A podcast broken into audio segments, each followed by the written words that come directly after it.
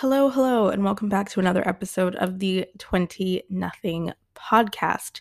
I'm your host, Kiara Blanchette, and on today's episode, we have the inimitable Kate Glavin, who is someone who I discovered on Instagram pretty recently through some mutual friends of ours. And she posts these really insightful Instagram stories where she talks about politics and she does it through the lens and perspective of a young 20 something who is living in New York City. I think that's a lens that we don't often get to see politics through, especially to see young women who are openly talking about politics and helping to keep people informed. And she also has a newsletter that I've like really started to enjoy where she compiles resources and podcasts and articles and things that she's been interested in that that relate to politics and what's currently relevant.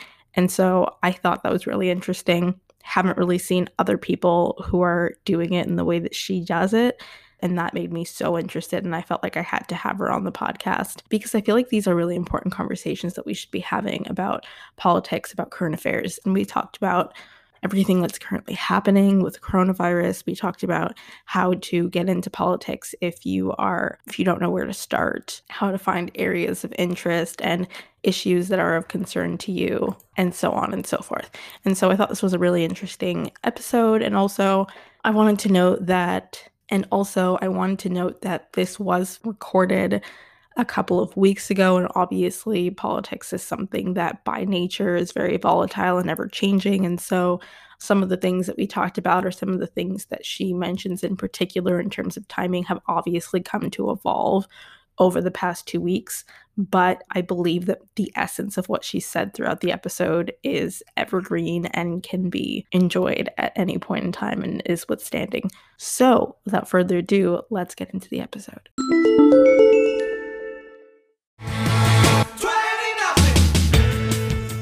Thank you for having me on. It's very exciting, I think, to have this conversation as we were speaking about. A time like now, I think people are looking for politics or I think are more engaged when they are social distancing and isolating in quarantine. People are, the news is changing so rapidly. So, a little background about me. My name's Kate. I am in school at New York University, so I'm a senior, which is weird to say. I'm graduating this December. You know, if graduation goes on as scheduled and everything, who knows? I am studying, I'm in a school at NYU where you get to make your own major, which has been really exciting. So it's called the Gallatin School of Individualized Study. Everyone there is on their own track and you get to decide like what goes on your degree basically, which is really cool to have that academic freedom. It's a pretty small school, which I like as well. So there's a lot of advising that goes on like career help and all that stuff, which is awesome. So I came to NYU and I was really interested in journalism and fashion. I worked in fashion for my first year of school. Didn't really love it. I feel like it, the conversations I was having with people at work and in class, I was really interested in what was happening in politics. I found myself always like drawing back to that even when I was working in something that felt so isolated from it, um, something like fashion, where I felt like okay, maybe if this is all about consumption and consumerism, maybe this is producing some of the bad effects that I don't like align with personally or like politically. It's like I I don't want everyone to just be like consuming and consuming clothing all this time and not focused on like higher order concerns of society. And so from there, my sophomore year, I went to go work at the National Organization for Women. So that was a lot of women's rights, reproductive policy, which was really cool. And it opened my eyes to, I think, New York politics. So I'm from Minnesota originally. And I think back home, I had a pretty good idea of all the senators, politicians, like interest groups that were really important and the issues there.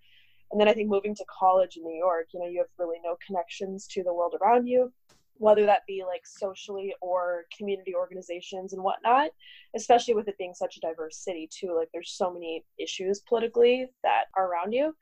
And so that was a that internship was a good introduction into like all of the the big parts, I think, of New York City that I wasn't really thinking about. And from there I found myself that I wanted to be focusing on something that was broader than just one one isolated um, policy area, which was focusing a lot on like abortion, reproductive policy, which I'm still very interested about.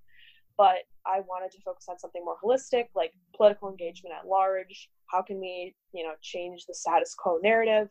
And that's when I found that like seeking sort of I guess like validation and like working in a system only works so far. And I felt like I needed to do some things for myself creatively, politically. And the first instinct I had since I like in high school, I ran like a fashion blog and I'd write, you know, like little things and whatnot. I was writing for Man Repeller in high school too, which was really awesome. I took I got back into writing for like personal reasons. I started blogging again and I really wanted to think about how do I bring the news to my friends that are mostly interested in fashion and that because like most of my friends were you know studying that or working in industry and whatnot and make it digestible to them because i mean i'm very interested in like the nerdy like politico like hot takes about like all the insider drama but that's once again that's not really like useful for everyone's everyday life and also it's hard to navigate a lot of things that are happening politically i think people there are headlines about trump tweeted this let's go outrage but there is a lot of stuff done under the surface, whether it be like administratively, in the court system. There's just a lot of ways that I think politics is hard to access. And I think I realized that with young people specifically too, that the way that we share news is not what our parents were doing. And there's a lot of pushback to like slacktivism culture, which is basically just like sharing articles on your Instagram or something and then doing nothing about it. Like it's a very it's like virtue signaling where you know you're doing a greater good it looks like you're doing something but in reality that work is futile doesn't create any new um, outcomes for people and so that's kind of where my newsletter started i wanted to bridge that gap between an accessibility to politics but also not making it too wonky and like too difficult for people to access. Um, so I'm working on that while I'm in school, and then I'm working as a research assistant to a startup called Super System. So we are making .gov sites easier to access, making them all like in one streamlined platform, which is really awesome. And then doing research at like NYU Law with a professor as well. I've been feeling like isolation has been like kind of helpful in that sense of being able to like make lists of all the things I need to do and having that downtime, I think, has been really beneficial. How do you manage like not being overwhelmed by the news cycle? Because that's it's a lot. Yeah. For me i think i'm a very i digest a lot of news so i'm i start my day off usually listening to a few podcasts like daily news podcasts which i think a lot of people do you know when you're like making coffee or whatnot i find myself that my classwork is not really involved with like what's happening in the news, but it's more like theory on politics, which I really like as a compliment. I think that's how it helps shape my worldview to apply it to like what's happening now. So like right now in one of my classes, all the readings were about like disaster capitalism, and then another one of my classes was all we were reading about Foucault's like discipline and punishment, which is a lot about how we it's about like isolation and kind of methods of society that regulate us and it's really interesting to read in the light of quarantine because we're all like self-disciplining and it's been put on us to like follow these guidelines and whatnot so i think my i like read a lot of news and try to involve myself in that and for me, I think sharing and like communicating with others about it is one thing that kind of gets my mind off of it. I think if I was sitting alone and like constantly spinning in my own thoughts about politics, it'd be so overwhelming because you don't really have anyone to like give off of or like speak to. And so that's why I think like social media and like my blog specifically really helped me because I feel like there's an audience that I'm reaching. And if it's like one or two people, great. Maybe I'm registering like five people to vote. That's awesome but i think having some sort of like feedback is really helpful to like help with my own understanding of the world and like where pe- other people are coming at it to make it like not so isolated like you're sitting in your room panicking about the world but like everyone else is kind of panicking too and we're all working through it together. And i mean it's interesting because you like you said you have that like added level of i guess trying to like take context from what you're learning in your classes and and relate it mm-hmm. to the news cycle. I guess i'm curious about how you feel the average person is is interpreting the news or is internalizing it without mm-hmm. that context yeah i think it's difficult to know what's going to happen if you don't have any like history of what has happened and i think that's one area where i've pushed myself to do more reading and research. I think when Trump got elected, a lot of people kind of went to that fanfare of like we have a dictator in this country like all of our laws are outdated and are not like outdated but like completely overthrown we're just going to see a systemic like overhaul of everything like normalcy ah and at that time i think it was really critical for me to look to people that were writing about like this is not uniquely American. Like we have had decades of like oppressive regimes and like it frankly, I mean the election woke up white people to a lot of their privilege that like Trump was appalling to them for a lot of what he was doing on the face, like his tweets and his comment about comments about women and Muslims and everything, but the policies that have been undergirding his presidency and like the disgusting things we're seeing at the border like we had slavery in this country. And i think there's a lot of ways which a historical context for what's happening now is helpful. I think i've also pushed myself to do a lot more reading on capitalism and just like globalism as well. Um, one author that i recommend people a lot naomi klein she does a lot of writing on how to think about systems. And i think that's one helpful thing to think about politics because we're often so individually focused. I think we're ingrained that like uh, thinking about our impact thinking about us registering to vote. And while that's helpful to a degree i talk about this a lot in the lens of consumerism and like environmentalism. Whether you you know choose to purchase things in plastic or not does make an impact. It does invigorate i think a consciousness of like the people in your life that are seeing you make those choices. But if you're not taking collective action to think about the broader systems that you're in place like those are going to play in the background. Like the fossil fuel industry is going to play in the background while you are like tinkering about light bulbs. There's a really good piece by Martin Lukacs in the guardian about like while you sit and freak out about like your shower times and all this stuff like systemically there are like 10 people that are controlling a lot of the wealth that goes into like the energy consumption in this country. So i think that's one way to help scale what's happening on, on such a global level when people feel very powerless and where mm-hmm. do you feel political literacy starts in the everyday average citizen? I think it's getting a familiarity with a news source that you like. For me, when I would, you know, I think the kind of the idea of like reading the news is sitting down with a newspaper, which is like very outdated for all of us who are sitting on our phones all day. I think there are many ways to go about it. I love podcasts. I think it's a very interesting way to feel like you're having a conversation with someone. And a lot of times, like the podcast I listen to will share articles and sources in the description. So if you want like further reading, I find it like a really nice way to do so. For me, one of my favorite news sources is Vox. So it launched with the idea of like explaining the news and it's kind of like a nerdy way to like explain very minute things. They make really helpful like five to seven minute like explainer things on something like what's a deficit whereas something like i could not explain like what a really like what the federal deficit is and so it has very tailored things. And then they also have like a daily news podcast. They have one about policy in the United States. And then like Ezra Klein, who was one of the co-founders, has his own podcast, which I share a lot.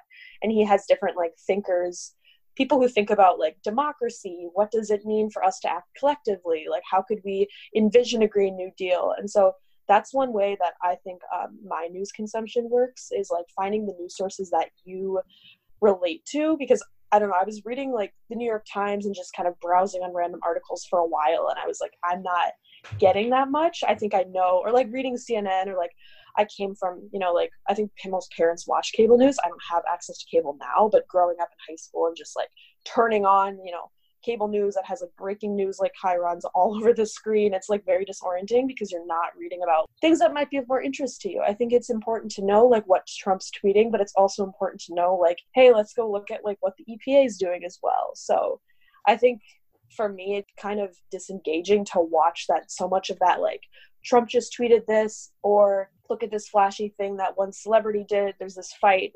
Cable news is run by a monetary incentive. And so I think you're not getting a lot of politics that could be more interesting to people and could bring more people to like want to involve themselves in politics if they knew that something was happening in their community or like affecting a community that they are in contact with.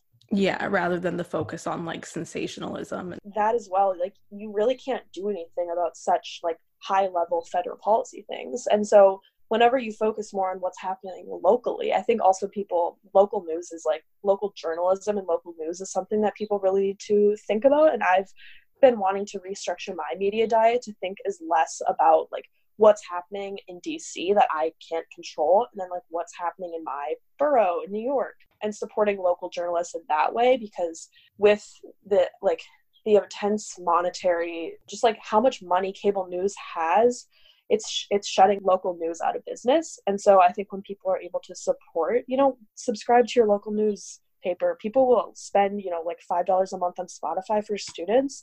You can support local journalism for like ten dollars a month which is something that i think people should start doing. Do you feel like that disconnect of feeling like you you can't have an impact on on policy or the movement of the way things are going makes people less politically active overall yeah i think so and i think like for me when i first like wanted to you know the big kind of like misnomers like let's get involved in politics which i think is very um, scary and very difficult. There's no really like entry point and like that's where i struggle a lot with politics because it's like okay i can register people to vote but what else can i do? But there are like minute ways i think to share news and i think right now especially with isolation we're realizing that there are ways to impact you know your community that are like way way more important than some like registering people to vote or donating $10 to an organization that exists in DC. Those are great gestures, but you might not feel like you are really seeing like the tangible results if that makes sense um, i've like donated to the bernie sanders campaign many times but it's like i don't know exactly i don't i mean i don't really care where my money's going but like you don't you know you're not touching people's lives. And i've i felt like more meaningful doing phone banking for bernie sanders for example because you're talking to real people. And i think young people especially people in college too i was thinking about this a lot with isolation because my parents were talking to me like if something happened to you and you're alone in new york like do you have any adults there you could go to if you needed like if you had the flu or something like that? And i was really thinking like there are a lot of young people that are probably living in big cities, do not have access to their family, and like no communitarian mindset. My mom's like, Do you know the guy that works at the bodega underneath your apartment? Do you know the guy that works at the coffee shop across the street? Do you know the person who delivers your UPS packages? And that kind of reshifted my mindset. Like, holy shit, young people now are we're connected on our phones i think to people our age group that are interested in a lot of the same things but we don't really have a relationship with our direct community we're living in which is difficult. And i think social media has made it easier to not care about those type of people because you, you have your own community whereas like our parents you know were really involved with people on their corner and whatnot. And i mean how do you feel we can create an environment that fosters people to be more to be more politically active. I think find an interest area that you like whether that be environmental issues whether that be prison reform like social justice issues gender issues. I think if it, you're focusing on your attention in so many areas i think that's where it gets very draining to be the expert on every issue or not even the expert but to like make phone calls for every issue, to read the news on every issue, and you want to have a well-rounded like news digest. But I know that for myself, the news that feels or the issue area that feels most pressing to me is climate change, and so that's where I've tried to tried to shift most of my organizing focus on. Um, Sunrise Movement in New York has a really great chapter. I think well it was in the fall. It was pretty like more active obviously now. Physical protests i think it's going to be interesting to see where this goes with the quarantine and self-isolation because people are not going to be able to meet with people in groups more than 10 people. So how that's going to impact like how nonprofits and like groups are organizing. But i think if you look at something in your area, like a nonprofit or even a chapter of a federal group, like Bernie Sanders, I know has a New York City for students or has like different groups in each borough and they used to meet at like bars and restaurants on like debate nights and stuff. So that can be a really awesome way to meet people who are similarly minded especially that are living in the same areas as you because they might have perspective on like hey did you hear about this eviction thing that's being passed around in the city? Or did you hear about this plastic bag ban that's happening in new york or something?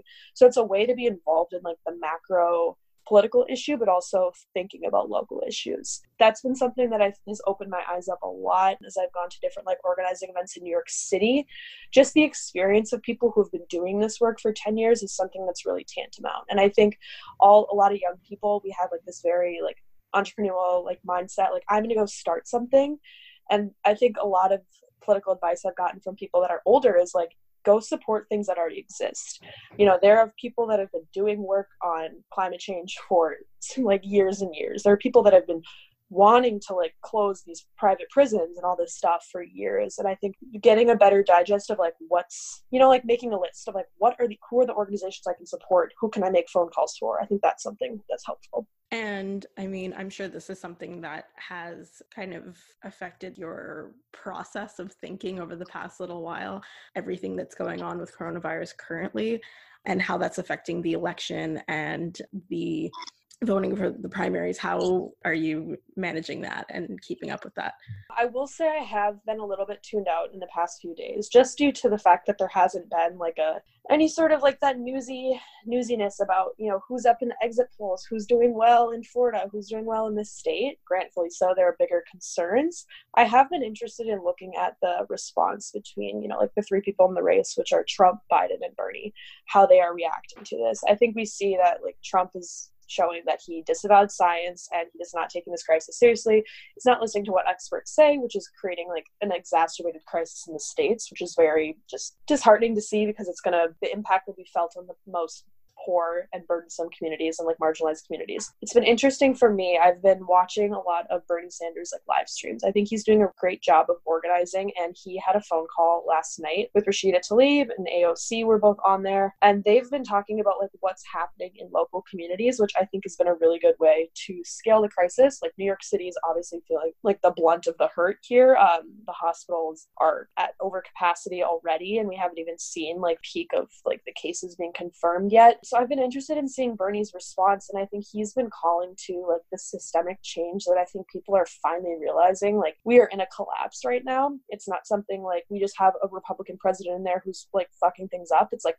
no, the ways that we relate to each other, this insane work culture. We don't have a social safety net in this country that's like propping people up. I think people have really been thinking about politics in a broader context than just like who is the Democrat that's going to win the primary and stuff. And Joe Biden has been like pretty silent since Super Tuesday. I think I just saw something like this morning that he did a little bit of like a press stint, but when you're looking for a leader in 2020 to like possibly, I mean, into November, we're probably still going to be dealing with coronavirus or the aftermath and the, the aftermath and like the restructuring of the economy. If people are being silent during this time, like that's something that's just like really disheartening for me that like Biden has not been on the forefront, like saying, I'm going to lead us out of this crisis. Here's what I think we need to do. And like Trump's obviously like not saying anything great either. But I think that's where I've been like focusing on politics. But one way I've been kind of concerned about politics with Democratic primaries, we don't really know what's going to happen in terms of like how the next few states are going to vote. If it's going to go to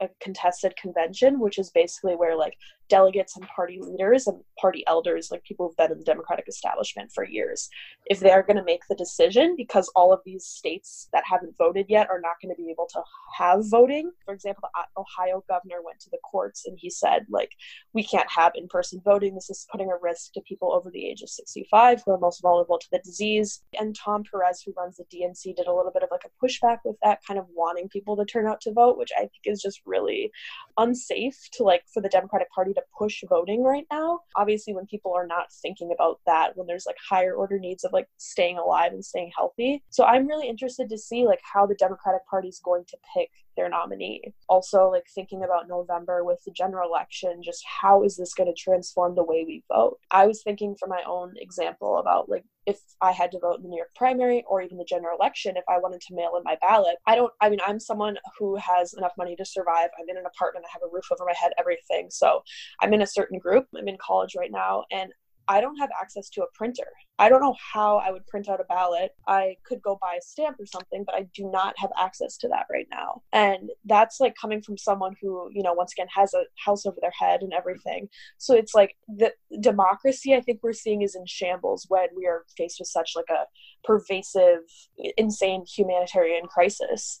So it's kind of weird to think that like there are bigger order concerns and like who's going to be the next president and like what American democracy looks like, but it's hard to scale that I think in relation to like the broader crisis. But I think the most important thing people can do is like think about who you want as a leader to like get us out of this and rebuild after. Do you have concerns that the potential move towards getting away from in-person voting could really affect the the turnout. Yeah, in the states that voted last Tuesday, they said that a lot of people over the age of 65 turned out to the polls and millennials and Gen Z and Gen X that could vote did not turn out. Bernie Sanders was already not likely to win some of these states, but they said in precincts where he was doing really well in more urban areas with diverse like coalitions he saw a huge decrease in his polling numbers. And so it's kind of scary because it's like, once again, with the coronavirus, we're put on this we're really pinpointing like human psyche. Are people going to sacrifice their individual freedoms for a greater good, or are people going to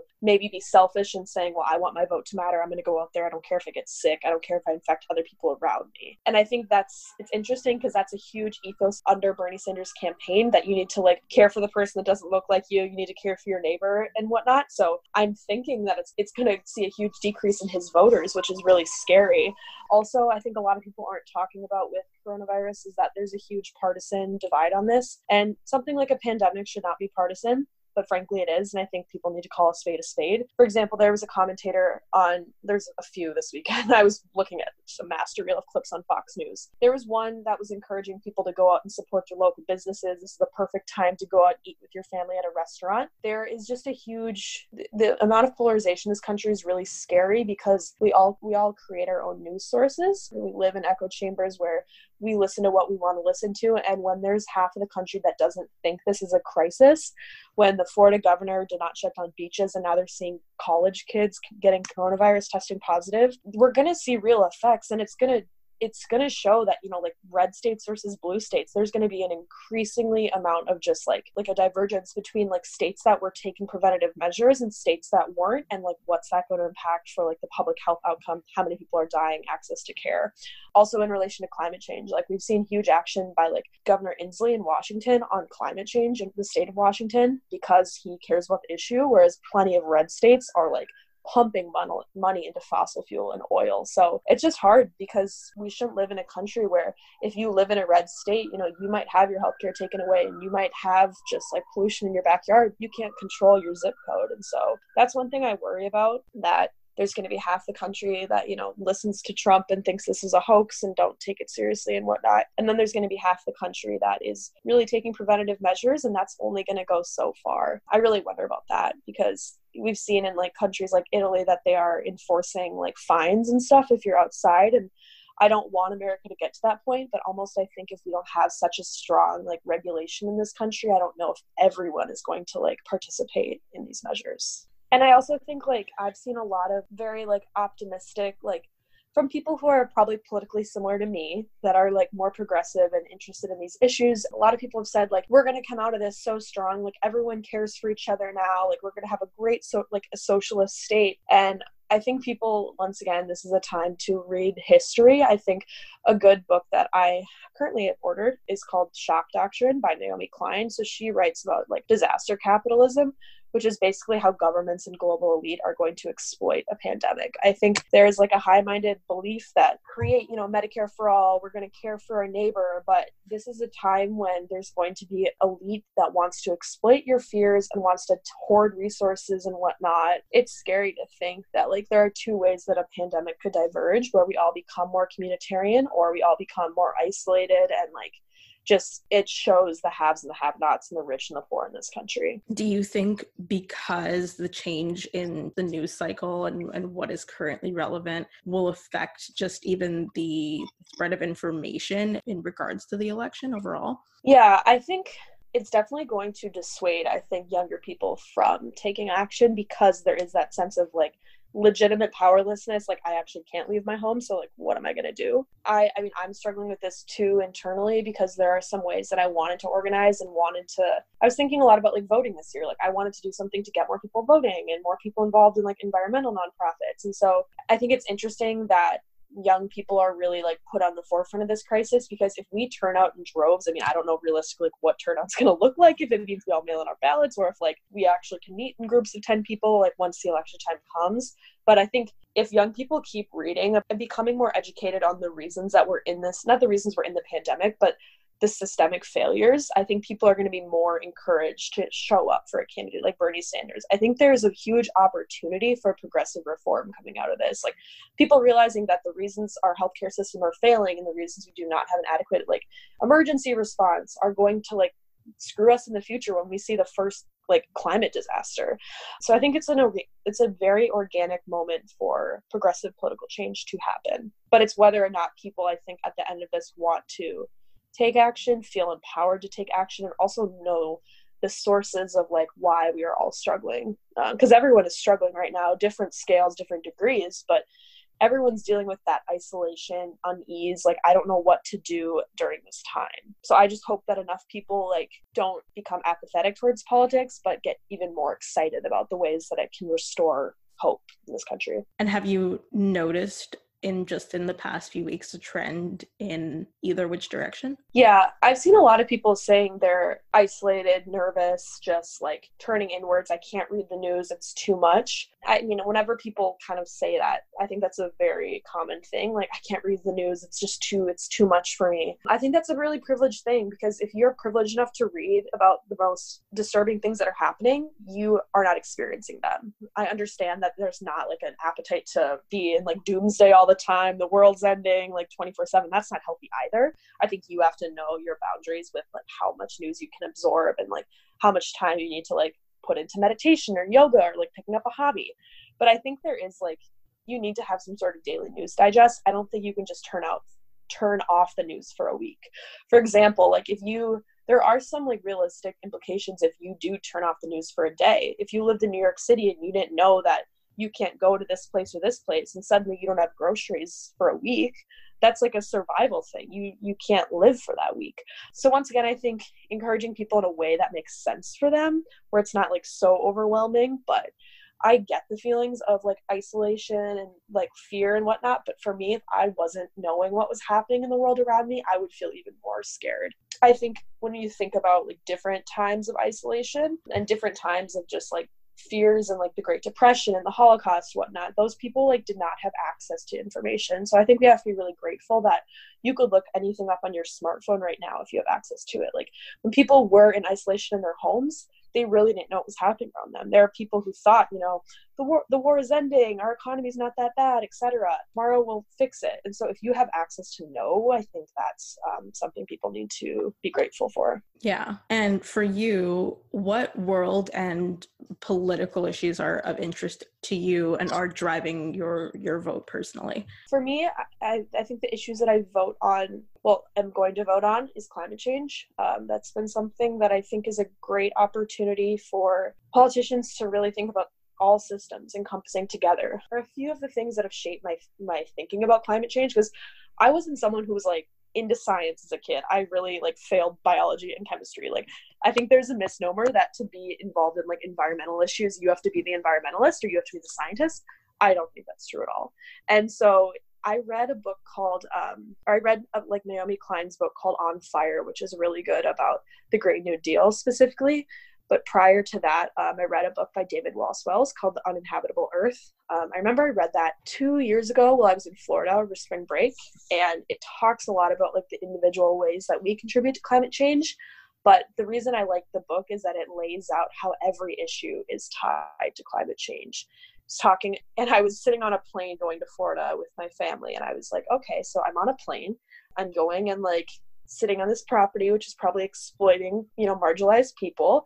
And so it's not a way to feel like everything you're doing is bad because frankly you couldn't live. Like if you thought that like okay, well, I have to take the subway today, or I have to do this, and this is like bad, bad, bad, or I use plastic today. Like, that's not a helpful way to think about politics. But for me, that's what made climate change and environmental issues the most pressing issue because I was like, hey, we can solve our economic issues in this country, the income inequality. We can solve the agricultural problems we're seeing. We can solve the obviously like the natural disaster response we're seeing, the global health pandemic we're seeing. And so it really helped me like think about systemic politics, which is some way that I think my mind about politics has changed. It's become more helpful because once again, it's not like you're individually limited to your vote and if you called your representative, which is kind of the way I was operating for a while.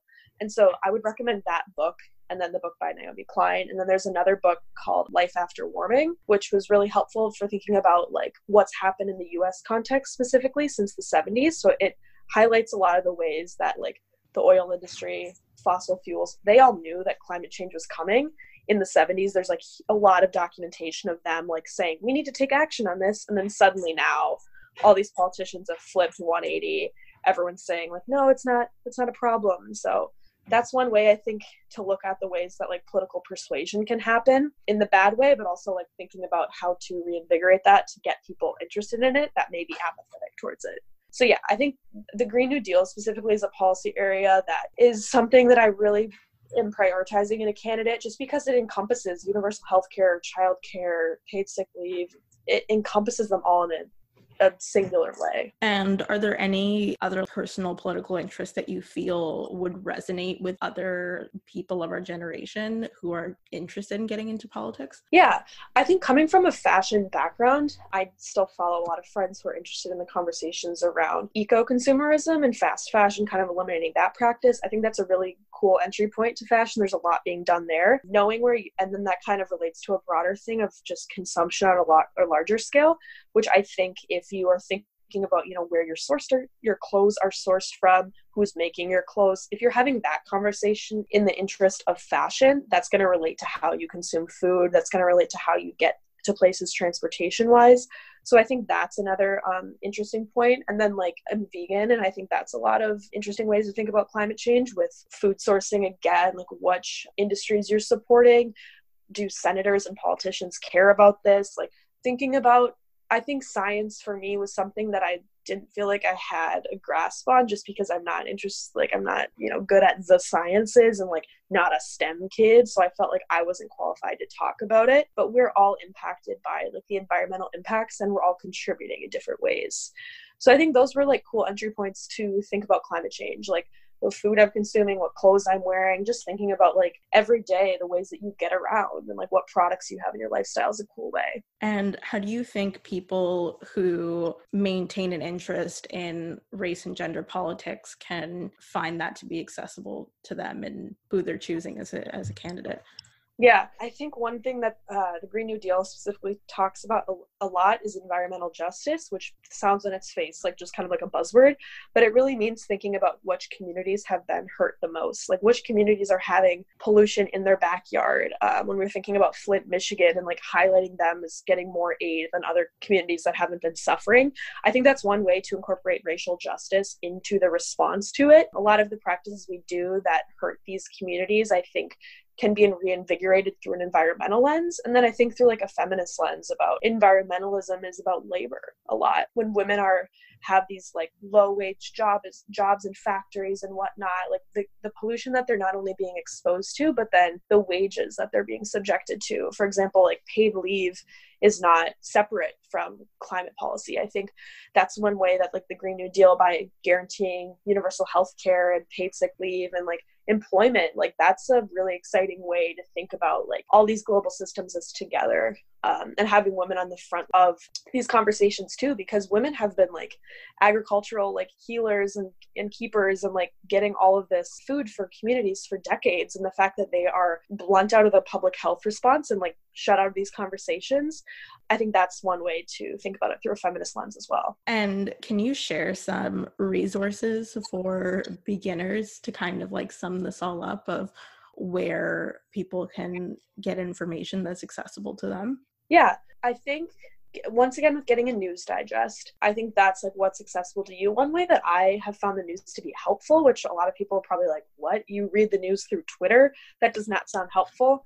One thing that i did on my personal twitter is i'm following only journalists and news sources. So it's taken some time. It's probably taken like four years to find journalists that i like reading consistently. I almost should make a list. This would be like i'm thinking about what i can do during quarantine. A list of like journalists and then where they write for and what issues they for Python, I might do this. I'm gonna like make a note of this because now I feel like I have a really good understanding of like, okay, Sarah Jones writes for the New Republic and she writes about these issues. This person writes about these issues. So I think news takes some time, and I would say with Twitter, I only follow these journalists, and so I'm only getting news sources and it's or news like related people, which is really nice because you're getting like validated source of of information. You're not just getting like your aunt sharing something on Facebook that like might not be right.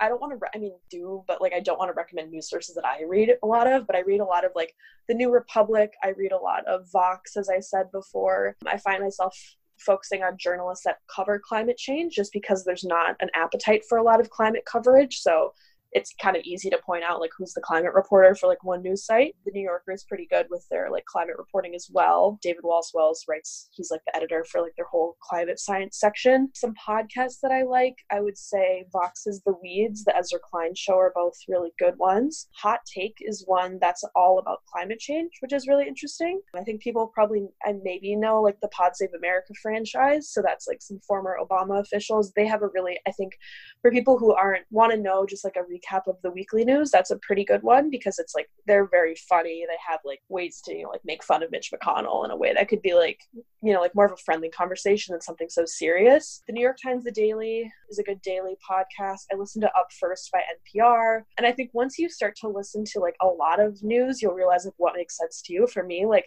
listening to some NPR podcast gets a little bit dry for me, whereas that might be like great car driving conversation for some people. I love the NPR podcast.